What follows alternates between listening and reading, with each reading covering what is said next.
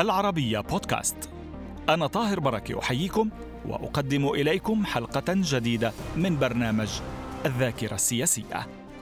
فأهلا بكم. في الحلقة ما قبل الأخيرة من رباعية مع الذاكرة السياسية يقول الدكتور الجزولي ضفع الله إنه تم اختياره رئيسا للحكومة الانتقالية السودانية عقب ثورة السادس من أبريل من عام 85 لأنه كان رئيسا للتجمع النقابي الذي قاد الاحتجاجات الشعبية تلك التي أطاحت نظام الرئيس جعفر النميري. عقب توليه رئاسة الحكومة جال ضفع الله على عدد من الدول من أجل حشد الدعم للسودان الذي كان يعيش أزمة معيشية حادة.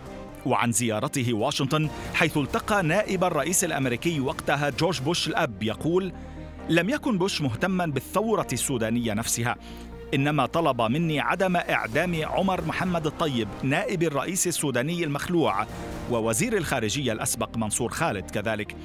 وعزى السبب إلى كونهما صديقين له. في المقابل طمأن دفع الله نائب الرئيس الأمريكي وقتها إلى أن الطيب ومنصور سيحظيان بمحاكمة عادلة. الأمريكيون وفروا للسودان أغذية ووقودا وجنبوا دارفور المجاعة. وعن عمل الحكومة يقول ضفع الله إنه أشرك الأحزاب فيها كي لا يعرقل السياسيون عملها. واتفق مع المجلس العسكري على أن يسود ولا يحكم على أن تحكم الحكومة ولا تسود. من أجل تسيير المرافق العامة.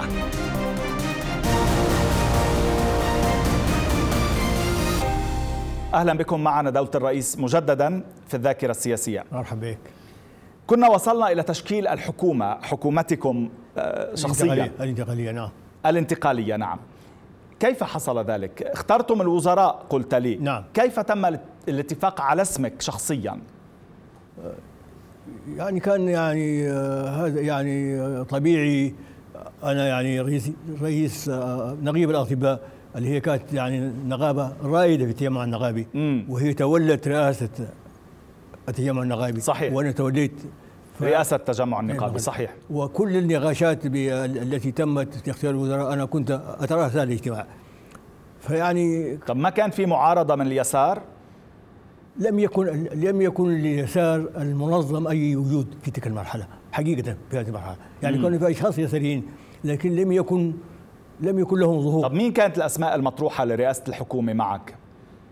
الاسم الوحيد الذي طرح في في اول في أول اللقاء انه أنا أكون رئيس الوزراء واقترح ذلك رئيس نقابة موظفي المصارف ولكن كان يعني في شخص نقابي التحق بالتجمع النقابي بعد اصبح أصبح تجمع وطني م. اسمه الأستاذ مختار عبيد م. وعنده حزب اسمه حزب المزارعين ولا يعني هو اشتراكي مم. ومن أبناء رفاعة المدينة التي اقترح اقترح اسم مرغني النصري. يكون رئيس وزراء يعني اقترح المرغني النصري. هو اقترح مختار عبيد لأن مختار عبيد يعني من من أبناء رفاعة. ومرغني النصري من أبناء رفاعة. ومختار عبيد أصلا عنده حزب اشتراكي ويعني عنده حزب في السودان يعني لا وجود لا يكون له وجود في السودان. مم. ومن الذين التحقوا بالتجمع النقابي حين أصبح المستو... أصبح التجمع الوطني. فيعني كل الناس قالوا يا إخواننا يعني خلوها بدون يعني خلوا يمشوا الاسمين مرغي النصري و وجود دفع الله. ارفعوه إلى المجلس العسكري هو أصبح مجلس سيادة. مم. وأنا كنت متمنع. قلت لهم أنا لا أود أن أكون رئيس وزراء فإذا كنت عاوزين مرغى نص خذوه. فما ما وافقوا. يعني ما كان هذا رأي تجمع النقابي. لكن هذا رأي قال به واحد. وطبعا أنت عارف السودانيين يعني ما ما بيحبوا. يعني يعني مشوها يعني خلاص ما يمشي فما كان في رضا من يعني النقابات الأساسية التي قامت بتنظيم العمل السياسي والثورة وكذا ما كان في رضا عنها لأنه حقيقة ما كان في رضا عن مين؟ عن الميرغني؟ مرغني النصري إيه ما كان في رضا عليه على تسميته؟ يعني حقيقة يعني مرغني النصري يعني محامي شهير مم. وصديق وأنا أعرفه من سنين طويلة جدا. بس كمان عنده يعني ميوله إسلامية. نعم بعرف أنا أعرفه. هو مم. أيضا كان في حين كنا في المرحلة الوسطى كنا في نفس المدرسة. مم. بس هو قدامي هو دعاة نميري. دفعة نميري. أه طب هل صحيح أنه ممثل الحزب الشيوعي أه، محجوب عثمان هو الذي رفض تسمية المرغني النصري لرئاسة الحكومة؟ هو الذي اعترض؟ أه، محجوب عثمان لم يكن في هذا الاجتماع مطلقا. لم يكن في هذا الاجتماع. لم يكن في هذا الاجتماع. طيب بيكون رفض بغير اجتماعات. ممكن لا. رفض بغير اجتماعات يعني. لا ادري طب هل الحزب الشيوعي رفض آه، المير غاني النصري؟ أصلا لم يكن الحزب الشيوعي الحزب الشيوعي يعني موصل له في هذا الاجتماع قال أنه لا لا يوافق على يوافق على غاني النصري. لكن حقيقة الذي لعب الدور الأساسي نيابة عن نقابة المحامين في في هذه الثورة ليس هو غاني النصري. وانما هو وكيل النقابة الأستاذ عمر عبد العاطي. عبد العاطي نعم. كان دور غاني النصري وأنا أحترمه واجله لكن دوره جاء متاخرا جدا. يعني لم يحضر من اجتماعات التحضير لهذه الانتفاضة إلا اجتماعا واحدا. أه تقصد اللي صار وزير عدل لاحقا؟ اللي أصبح أصبح أه، وزيرا للعدل في الحكومة نعم. الانتقالية نعم عمر عبد العاطي. كان هو آنذاك وكيل نقابة المحامين. هو اللي كان دوره الأساسي. هو اللي كان دوره الأساسي. ومن النصر لم يحضر من الاجتماعات التحضيرية إلا آخر اجتماع اجتماعنا قبل الإضراب السياسي وكان في في دار المحامين. طب كيف رجعت وافقت على تولي المنصب؟ يعني فرض عليه يعني قال لي يعني ده, ده هروب. ده هروب من الواقع. كيف يعني؟ يعني في الظروف ده وانت في هذا الموقع يعني ترفض أن تكون عندما دعا داعي الوطن. أنا فقلت يمكن أوهلوني 24 ساعة. يعني أنام على الموضوع ده. يعني كيف حسبتها؟ والله يعني كنت لغاية آخر لحظة يعني رافض لاني ما يعني حقيقة لا خوفا لكن أنا يعني موضوع الحكم ده وكده يعني ليس من طموحاتي حقيقة. أنت أصلا ما كنت حابب إنك تنتمي إلى أحزاب كي لا تقيدك. أصلاً أصلاً فكيف أصلاً يعني أصلاً برئيس لكن حكومة؟ يعني كان بفترة حرجة جدا. كان واحد يعني بيهرب. أنت كنت يعني في في الطليعة والنغابه في الطليعة وفي المحك. تقول أنا يعني لن أتقبل المسؤولية. لم يكن هناك أي تواصل مع أي جهة خارجية كما قلت لي سابقا. مطلقا. ولكن هناك سؤال دائم حول طبيعة الدعم الخارجي نعم. خاصة الأمريكي لما حصل نعم. للإطاحة بنيميري. نعم. شوف أنا أرى أنه في يعني موقفين لأمريكا. موقف السفير الأمريكي في السودان آه، آه، مورن هوران وموقف الإدارة الأمريكية لأن أنا التغيير ببوش الأب. نعم. في في في نيويورك. متى؟ في نفس في في في في الفترة الانتقاليه بفترة توليك الرئاسة أيوة الحكومة. نعم. قابلت بوش يعني لما قابلت بوش بوش شعرت أنه ما كان يعني مهتم بالانتفاضة كانتفاضة. يعني كل الذي صار كان مسؤول يعني مهتم بشخصين اللي هم منصور خالد وعمر محمد طيب. كان عاوز منصور خالد يرشح إلى رئاسة الإيجاد لأن الإيجاد كان يدوب بدت تنظيم الإيجاد. نعم معروف. وما كان ممكن يعني منصور خالد يصبح سكرتير أو رئيس سكرتير الإيجاد إلا إذا رشحته وطنه. أها وعمر بن الخطاب قال لي منصور خالد ده صديقي. وعمر بن الخطاب صديقي. وإنتم عمر بن الخطاب ده بتحكموا فيه أرجو أن لا تعدموه. قلت له أول شيء بخصوص عمر بن الخطاب ده عمر بن الخطاب كان نائب نائب نميري ونميري طبعا كان في الخارج نحن ما ما حصلنا عليه. ف قلت له عمر محمد طيب حي يعني يتمتع بكل الضمانات يعني في تغاضي. أما منصور خالد ده يعني كان يعني يتعامل مع نميري في يعني مناطق كثيرة مهمة. سياسيا لا يمكن آه، يعني ثورة ترشحه للايجاد ومنصور خالد نفسه كان في نيويورك يقابلني قال لي يا أخي أنا وخاله معاهم. عشان نرشح قلت له يا منصور انت كشخص مؤهل ومثقف ومتعلم لكن انت تعاملت سياسيا مع النظام الموي في وزارات مهمة ويعني يعني ليس هذا مقبول سياسيا. ثوره صار على نظام سقط أن تجيب مهمة وزراء أن يصبح أن ترشحه لمنظمه كالايغاد مفهوم. كل هذا لن يحدث. بس تابع لي بالحوار مع بوش لو سمحت عن آه، عمر محمد طيب ما هو قال يعني قال عمر محمد طيب إحنا كنا يعني الغينا قبض عليه وكنا بنحاكم فيه مفهوم فقلت له يعني إحنا حنديه كل الضمانات مم. يعني حنحاكم محاكمة طيب عادية كيف رد لكن عليك؟ القضاء القضاء السوداني مستقل كيف رد عليك جورج بوش؟ ما, ما رد عليه. لكنه يعني ما سألني يعني ما كان يعني عنده رغبة كبيرة أنه بس ما ما كان في يعني عنده آه، ما كان مهتم بما يحصل في الداخل. أبداً، ما يعني كان في. نقاط رئيسية يهتم فيها أي ما كان مهتم بس كان منصور خالد للإيجاد بس و- و- ومحاكمة وعمر طيب يعني ما طيب. ما يحكم لكن وهل أرسلوا مفادين لاحقا أو رسائل إلى الحكومة إلى وزير العدل عمر عبد العاطي أبداً- أبداً- أبداً. بخصوص هذا الموضوع؟ ابدا ابدا.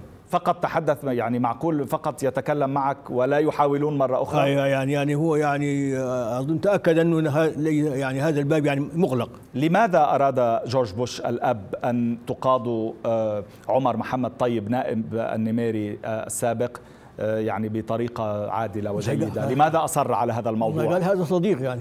مم. يعني ما شو يعني صديق؟ هذا يفسر بوش يعني, يعني ليس ليس لي تفسير. طيب. القاسم المشترك تقول حضرتك إنه كان هناك قاسم مشترك أدنى نعم. بين كل المنتفضين نعم. آنذاك. نعم. ما كان القاسم المشترك الأدنى بينكم؟ آه، القاسم المشترك ال- الأدنى كما قلت لك أنه في النقابة دي في إسلاميين امم في يساريين صحيح. في سودانيين ما منتمين للاحزاب في في بعضهم منتمي لبعض الأحزاب. تمام. ولكن كلهم كانوا يعني يتعاملون مع هذه القضية كسودانيين بعيدا عن هذه التنظيمات. وخاصة الشعب السوداني كله خرج على يعني ما كانت الأحزاب تلعب دور في تنظيم الشعب السوداني في هذه الانتفاضة، الشعب إذا خرج من تلغاء نفسه مع مع القيادة النقابية، الأحزاب لم يكن لها أي دور أساسي في تنظيم العمل السياسي في هذه الفترة. فإذا ما كان في داعي أن نحن ندخل الأحزاب و- و- و- وأحقادها و- و- ومنافستها وطموحات أفرادها في هذا المجال. فبالتالي كلنا تخلينا إلا عن السودان وأن نحن سودانيين. بس شو كان الهدف؟ الدستور أو الانتخابات أو ماذا؟ أو لا هذا هذا هذا هذا تفاهم. امم تفاهم. تفاهم بيننا. أنه القاسم المشترك الادنى أن- يكون انه أنه نحن كلنا عاوزين النظام ده يسقط ثم نأتي بنظام ديمقراطي تعددي. تمام. عبر الانتخابات حرة نزيهة. تمام. ولكن كان ال- الشيء الأول انه ان أن نزيل الضائقة المعيشية التي تجسم على صدر الشعب السوداني.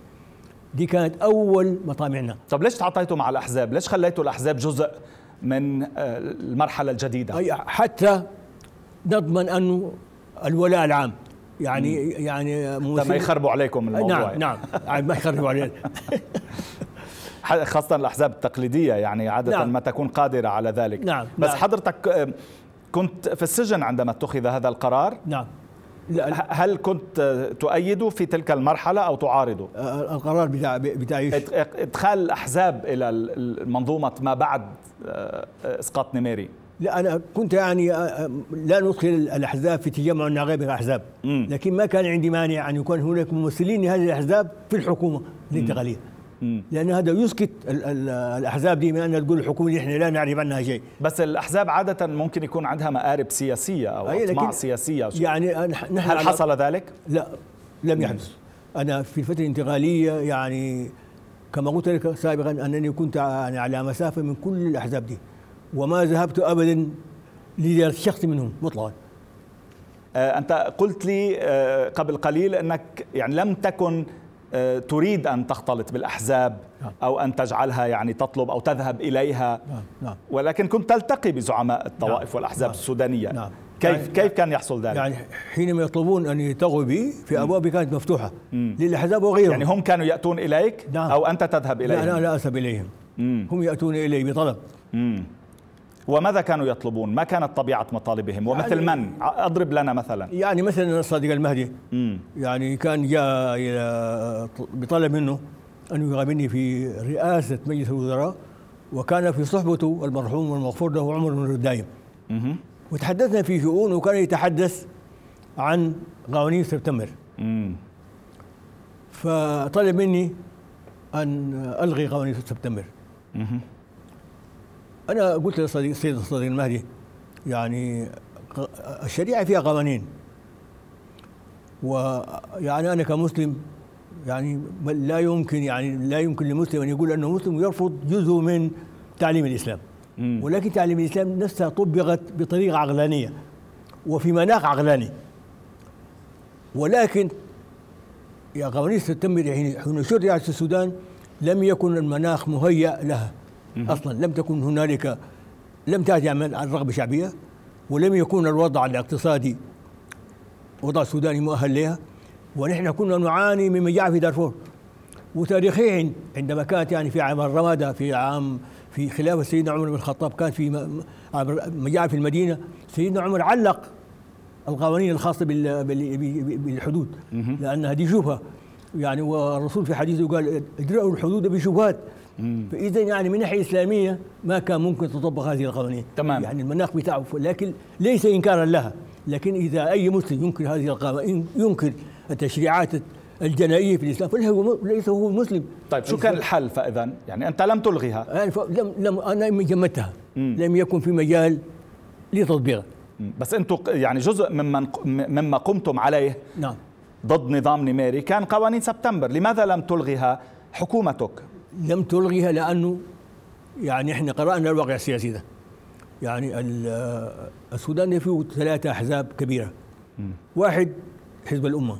حزب الأمة قائم على قاعدة إسلامية وعلى ثورة شعبية على ثورة إسلامية. صحيح. السيد محمد عثمان لما رغني قائم على طائفة قائمة على الإسلام وتعليمه جده كان يعلم المسلمين الإسلام. حسن الترابي قائم هو زعيم الحركة الإسلامية الحديثة. نعم. دول كلهم عاوزين الإسلام. طيب قراءة للتاريخ ده هل ممكن شخص يرفض من حيث نبدا تطبيق القوانين الإسلامية اللي هي جزء من الإسلام لا يستطيع لا يستطيع لكن هل المناخ مهيأ لتطبيق هذه القوانين؟ لا فبالتالي حتى الصادق المهدي شخصيا عندما تولى الحكومة بعد الانتخابات آه، لم يلغيها أيضا ولا عرضها حتى مم. يعني حتى ما عرضها الآخرين وكيف كان عم بيحاول يقنعك إنك تلغيها؟ أنا قلت له يا سيد صادق كيف فهمت ذلك؟ أنا أنا أعتقد الأحزاب كانت تود أن تتخلص من أن تحمل الفترة الانتقالية الغاء هذه الاحزاب هذه هذه القوانين. لأن حتكون في مجموعات من السودانيين يقول هذه القوانين مهما كانت معيبة فيها فيها فيها فيها شيء إسلامي. فأنتم يا جزء دفع الله ومن كان معك القيتوا هذه القوانين أنتم ما عاوزين الإسلام. لكن هم ما عاوزين يتحملوا تبعات هذا اللغاء فعاوزين نحن نتحمل الإجابة عنهم تمام. ونحن ما عاوزين نتحمل هذا يخلصوا من هالموضوع قبل ما يستلموا السلطة. نعم. فقلنا له أنا قلت أستاذ مهدي قلت له يا أستاذ صادق أنت عندك حزب كبير جدا والمتوقع ان تكون عندك اغلبيه كبيرة. ألقيها أنت. رميت الكرة في ملعبه كي يفعلها هو. يعني كنت فهمان الموضوع شو شو بيقصد منه. بس هو آه، كان عنده التراب بوجهه كان عنده معارضة قوية أيضا نعم بعد نعم. الانتخابات نعم آه، وبعد تشكيل الحكومة الصادق المهدي الحكومة. يعني لم يكن ليستطيع أن يقدم على هكذا خطوة كذلك. يعني نحاول أن نقرأ في سبب امتناعه عن إلغاء هذه القوانين. هذا كان الواقع آنذاك. يعني هو لا يعني هو ما عرض حتى حتى يعني الراي فيها. هو حتى ما حاول المحاولة هذه المحاولة يعني يمكن هو ذاته ما كان عنده القناعة دي في أن المناخ مهيئ لهذا تمام. يعني لو حاول وعرض وفشل نقول يعني قد فشل قد حاول على كل تحدثنا كثيرا في مراحل فترته في الحكومة في هذا البرنامج في الذاكرة نعم. آه، السياسية نعم. آه، ولمن يريد الاطلاع عليها في خانة البرامج على العربية دوت نت نعم. ما سبب التأخر آنذاك في الاتفاق على ملامح الفترة الانتقالية هل كان السبب ايديولوجيا لا أبدا لا أبدا يعني آه لما تشكل المجلس العسكري بدون استشارة القوى الشعبية الممثلة في التجمع النقابي ونحن كنا لم نرى ذلك فيعني أصبح عندنا جسمين موجودات. التجمع النقابي اللي يمثل الواقع الشعبي والمجلس العسكري الانتقالي يصبح يمثل القوات المسلحة. طيب يعني ما موقع الجزئين في السلطة؟ يعني كيف يعني هل يعني المجلس العسكري يتولى أعمال إدارية؟ في الأول كان عندهم يعني قناعة في أنهم في وزارات تكون لديهم مثلا زي الداخلية أو كده. نحن لأنه القوات المسلحة وقفت بين الشعب والشرطة كذلك وقفت بين الشعب. نحن من الأول تركنا اختيار وزير الدفاع ووزير الداخلية وزير الداخلية لقوات الشرطة ووزير الدفاع للقوات المسلحة فهم اللي اختاروا عثمان عبد الله وزير الدفاع. هم وكذلك الشرطة هي اللي اختارت الفريق الأول عباس مدني وزير الداخلية. فاعطيناه هذا الامتياز لوقوفهم بجانب الثورة. أما الوزراء الآخرين ما استشرناهم فيهم مطلقا عنهم. تمام. شكلناهم. طيب بعد ما بعد ما قبلنا المجلس العسكري وشكلنا مجلس الوزراء. طيب شنو يعني الواجبات بيناتهم؟ نحن قلنا المجلس العسكري ده مجلس سيادة يسود ولا يحكم. ونحن نحكم ولا نسكت يعني نحن ما عندنا برلمان. من حيوقف على قوانين. يعني من ناحية قانونية ترفع للمجلس العسكري تعرض عليه لأنه ما عندنا برلمان. ولكن كانت هنالك يعني ضروريات لتشريعات مهمة للفترة الانتقالية. واحد الدستور الانتقالي. اثنين لجنة الانتخابات. ثلاثة قانون الانتخابات. فنحن لم نفوض هذا لمجلس عسكري. وأنا اقترحت انه نحن نجتمع كمجلس كمجلس واحد المجلسين ونناقش الدستور الانتقالي. اللي عدى منه نسخة النسخه للدستور الانتقالي عدى وزير العدل عمر عبد العاطي. وعدى كذلك نسخة من قانون قانون الانتخابات. وعدى نسخة من تكوين لجنة الانتخابات. فعرضت هذه المبادرات على المجلسين وأجريت فيها تعديلات طفيفة وأجيزت تعديلات يعني كيف كان يخشى يعني منها المجلس العسكري؟ يعني أنا يعني أنا في يعني في في تعديل كان كان في الانتخابات السابقة في حاجة اسمها دوائر الخريجين. إحنا رأينا دوائر الخريجين دي ما عادت يعني لا قيمة. يعني شعب السودان يصبح كله يعني عدد كبير. في كل يعني السودان في سودانيين يعني يقرؤون ويكتبون. لكن في في مناطق مهمشة. يعني قد لا تكون انها ممثلين. يعني أضرب لك مثلا يعني مثلا يكون في مثلا ممثل من حزب الأمة يمشي يمشي يعني يرشح نفسه في مكدادة في دارفور. هو ما عايش في مكدادة. فنحن قلنا المناطق المهمشة دي لا بد أن نضمن أن واحد من ابنائها يرشح ويفوز الانتخابات حتى يكون موجود في المجلس الوطني أو في البرلمان. نعم. فبالتالي تركنا لهذه المناطق عددناها مناطق جنوب كردفان وكذا وكذا هذه المناطق مناطق مهمه هي ترشح من ينوب عنها. ونحن كسودانيين نصوت نرشح أكثر من شخص طيب. من رفض المجلس العسكري؟ نعم.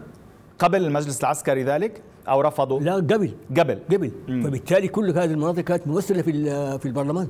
مفهوم. أنا سألتك عن التعديلات اللي طلبها المجلس العسكري. لا ما كان في تعديلات أساسية طيبه ما كان في تعديلات. ابدا. مم. لأنه أساسا كان عندهم مستشار قانوني وكان يجي تشاور بين النائب العام وبينهم. تمام. طيب شو أبرز التحديات اللي واجهتك في الحكومة؟ أول حاجة الضيقة المعيشية. كيف يعني نقضي عليها؟ يعني ما كان في وقود نقضي عليه؟ كيف؟ يعني يعني حصل تعاون دولي كبير جدا يعني. يعني أنا عاوز أقول يعني أنت تقول إنه يعني الأمريكان يعني يعني أنتم كنتوا تتعاونوا معاهم في لا. الوزير السفير الأمريكي كان موجود كان متعاطف جدا مع الثورة السودانية. بدليل هو جمع كل السفراء الموجودين بتاع السوق الأوروبية الموجودين في السودان وعملوا حاجة سموها الإناء ذا بوت وتبرعوا وساهموا في أنهم يوفروا للسودان الأغذية اللازمة والوقود اللازم. ودي كانت خطوة يعني غادة السفير غادة السفير الأمريكي مورن هوران. رغم أنه هو كان متخوف جدا وكان يعتقد أنه نحن ما حنسلم السلطة للشعب. ويعني سمعت منه هذا الكلام مباشرة؟ أي مباشرة. هو يعني عشان يدل على ذلك قام هداني كتاب اسمه Anatomy of Revolution بنهاية الثورات. وفي هذا الكتاب فيه خمس ثورات الثورة البلشفية والثورة الإنجليزية والثورة الأمريكية والثورة الفرنسية في أربع ثورات. فقال لي كل الثورات دي الثورة البريطانية أدت لكرومويل اللي حل البرلمان والثورة البلشفية انتهت بستالين والثورة الفرنسية انتهت بروبسبيير وجاس وفي الآخر نابليون. فما في ثورة يعني إلا وتصبح دكتاتورية وبعد ما سلمت السلطة رجعت سمعت منه شيء؟ لا ما سمعت منه ثاني. وإنه عند كتابه كتابه, يعني. كتابه ما زال عندي بتوقيعه. تمام. آه، بخصوص يعني وقف المجاعة في دارفور آه، أيضا هذه كانت يعني تعتبرها واحدة من إنجازات الحكومة. نعم. كيف حصل ذلك؟ آه. بمساعدة من؟ آه هي بمساعده إلى حد مساعدة أمريكية لحد كبير. مم. لأنه يعني كان أنا بعد ما أنا حقيقة لما جيت أمريكا في نيويورك نيو آه ريغان ما كان موجود. فبالتالي قابلت اللي هو بوش اللي هو ما كان ما كان مهتم. لكن ريغان لما حصل مجاعه في دارفور جاب حاجة اسمها عيش ريغان فالعيش ده يعني آه، وزع يعني في في مناطق المجاعه فكان يعني سبب أساسي في يعني إزالة المجاعه في دارفور وكذا تمام. بموضوع الحريات كيف تصرفت؟ الحريات كانت مطلقة. يعني الحريات في إطار القانون يعني لم يقبض على شخص مطلقا في الفترة الانتقالية لرأي أو موقف أو مع أنه استمرت الإضرابات يعني كثير. والتظاهرات. يعني, يعني أنا قلت مجموع الإضرابات والتهديد بالإضرابات كان 62 62 بأقل من عام. نعم. يعني بعضها نفذ بعضها لم ينفذ. ولكن يعني لم يتخذ أي جراء ضد أي متظاهر. لم يكن هناك اعتقالات؟ ابدا ابدا ابدا ابدا. ولا كان في مشكلة مع الجيش أو مع الأمن أو ابدا ابدا. ابدا آه لم يحدث. بعدين أنا يعني كنت يعني مهتم جدا بالصحافة. كنت يعني أقيم مؤتمر صحفة تحرير الصحافة. كل أحد مم. في مجلس الوزراء واشرح لهم سياسة الحكومة وما تنوي أن تقوم به. دي واحدة. الشيء الثاني أنا أعتقد نظافة الحكم.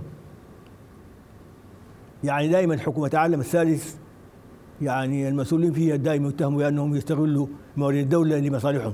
نحن ظللنا على عام يزيد ونحن الآن بين بين الانتفاضه سنوات طويلة.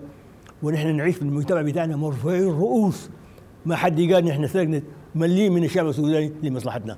كنا لما ناخذ النسريات بتاعتنا في السفريات ويعني وكل حيث ما نذهب يعني نستغل من السفراء السودانيين ولا نقيم في مناطق نقيم نقيم في بيوتهم. يعني خلونا يعني غرف نوم نبيت فيها. في منازل السفراء. في منازل السفراء. عندما تكون في بقية من النسريات نعيد الخزينة العامة. مم. يعني أذكر أنا كنت في لما رحت لواشنطن كان فيها سفير سوداني آه، سفير سوداني مميز.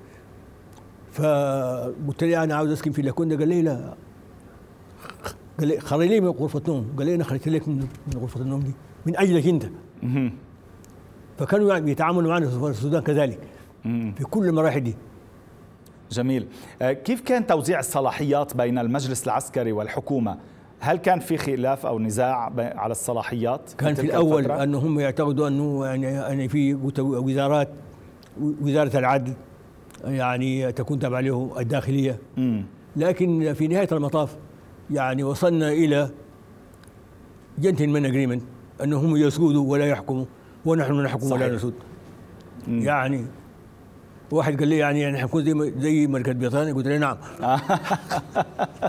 زي ملكة بريطانيا. آه. وهل ساد ذلك فعلا؟ هل يعني استطعتم تطبيق ذلك نعم. عمليا؟ نعم. وأنا أفتكر سوريا الذهب لعب دورا بارزا في هذا. امم كيف؟ يعني ما كان عنده طموح يعني يعني هو يعني ما كان يعني يرغب في انه يعني كان رجل وفاقي. كان رجل وفاقي جدا. نتابع في بداية الحلقة المقبلة. دولة الرئيس شكرا لوجودك معنا مجددا. نتابع وإياكم في بداية الحلقة المقبلة مع الجزولي دفع الله رئيس الوزراء السوداني الأسبق.